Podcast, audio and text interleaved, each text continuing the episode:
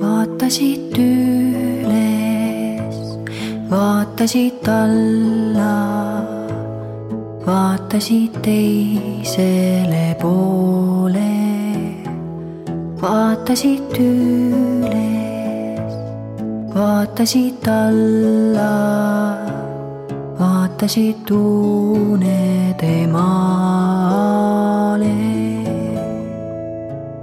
La la la la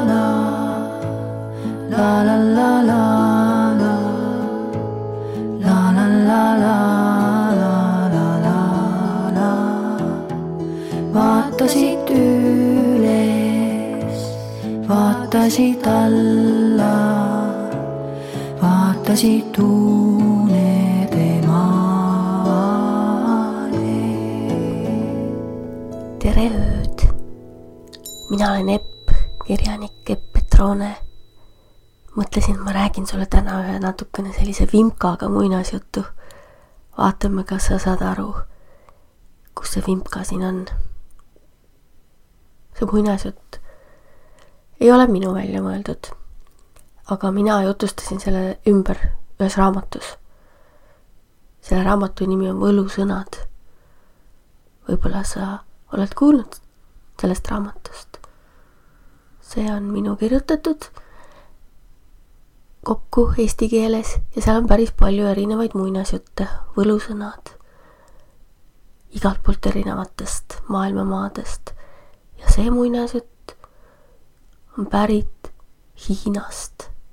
see on praegu maailma kõige suurem maa. seal elab üks miljard inimest. väga palju. kogu maa peal on seitse miljardit ja nendest üks miljard elab Hiinas. väga suur maa. seal suurel maal elas ammusel ajal ühes väikeses külas üks mees. ja sellel mehel hakkasid saapad katki minema. ja paugud olid sees. ja mees sai aru, et ta peab omale uued saapad ostma. ja plaanis terve veel päeva selle peale, et nii, homme mina lähen. See küla oli mägedes, turult ja linnast päris kaugel. ja nõnda ta siis plaanis, et ta läheb turule, ostab omale paari uusi saapaid.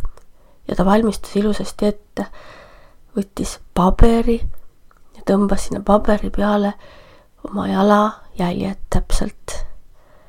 ja mõõtis veel üle, et võttis ühe jala ja teise jala korralikult võttis paberi kokku, pani taskusse vist, pani taskusse ja läks magama. ja mõtles, et nüüd ma olen korralikult ette valmistunud, nüüd läheb homme kõik hästi, tuleb üks mõnus turupäev. järgmisel hommikul ärkas üles ja alustaski oma teekonda turu poole ja kõndis tundide kaupa ja need saapad, mis tal enne olid, need olid tõesti suurte aukudega ja jõudiski siis oma kodukülast linna. Oli juba päris väsinud ja turuvärava juures pistis oma käe taskusse, et seda paberit võtta. ja tal pidi süda peaaegu seisma jääma, sest et tal ei olnudki seda paberit. kas ta oli paberi kuidagimoodi taskust maha kukutanud või ei olnudki ta seda ikkagi taskusse pannud teate küll, vahel läheb meelest ära niimoodi. sul on ka võib-olla niimoodi, et mõtled, et tegid ja siis ei mäleta, kas sa tegid ikka. igatahes fakt oli see, et task oli tühi. paber oli kadunud. mis teha? mees pööras ringi ja jooksis tagasi kodu poole. kogu aeg silmad ilasid ühe tee äärest ühest tee äärest teise, et ega paberit ei ole maha kukkunud ega ei paista kusagilt põõsa alt. Jalad jooksid kodu poole need vaesed saapad, neist olid juba peaaegu ainult augud järel. ja keset palavat päeva päris vastik joosta ja koju jõudes oli ta täiesti hingetu. ja avastas, et paber oli laua peal kokku folditud. totukene küll, mõtles mees, haaras paberi hoidis seda nüüd hoolega käes ja hakkas tagasi jooksma linna poole. Jooksis ja jooksis, saapad juba ainult aukudest koosnesidki. ja jõudis jooksuga tagasi linna turule. päike juba oli loojumas. õhtu oli käes. ta oli väga väsinud ja hingeldas ja avastas, et turul olid juba peaaegu kõik müüjad oma kauba kinni kokku pannud ja poed olid kinni ja mitte kedagi seal ei olnud, ainult üks poepidaja veel askeldas õues. kust sa nüüd niimoodi tuled, hing vaevu sees? küsis ta mehe käest. mida sa siin niimoodi kiirustad ja jooksed? mees hingeldas, rääkis oma loo, ütles, et palun laske mind sisse mul on tõesti, ma ei saa nende vanade saabastega koju minna enam. Palun müüge mulle ühed saapad, vaadake, mul on kõik paber siin olemas, saame mõõta. kogu selle edasi-tagasi jooksmise peale mul on täiesti ainult augud järel, muidu pean palja jalu koju minema. poemüüja vahtis meest, tema paberit, tema auklikke saapaid ja ta ei suutnud naermist jätta vaatas ja naeris. ja naeris ja naeris. Ja mäletad, ma lubasin sulle Vimkaga muinasjuttu lugeda, jutustada. kas sa said aru, kus Vimka oli? miks see kaupmees naeris, mis seal nii naljakat oli? mees ei saanud aru. mees ikka hingeldas, hoidis oma paberit käes, küsis, miks te naerate miks sa naerad?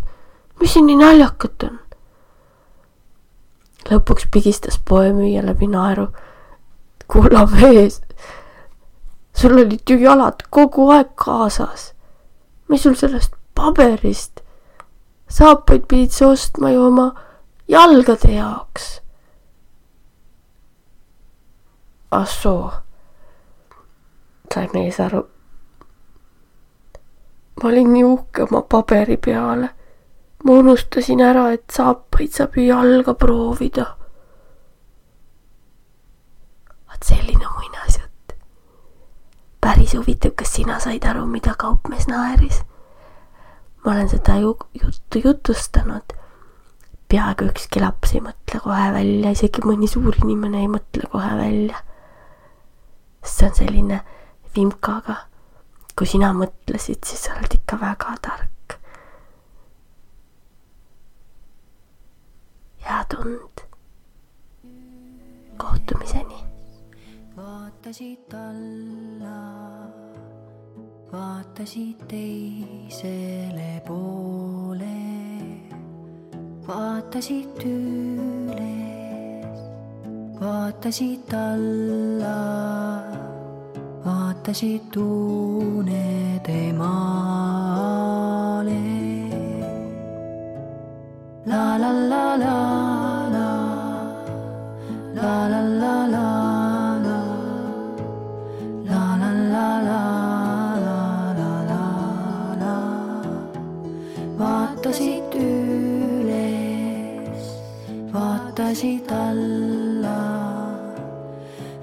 几嫉妒。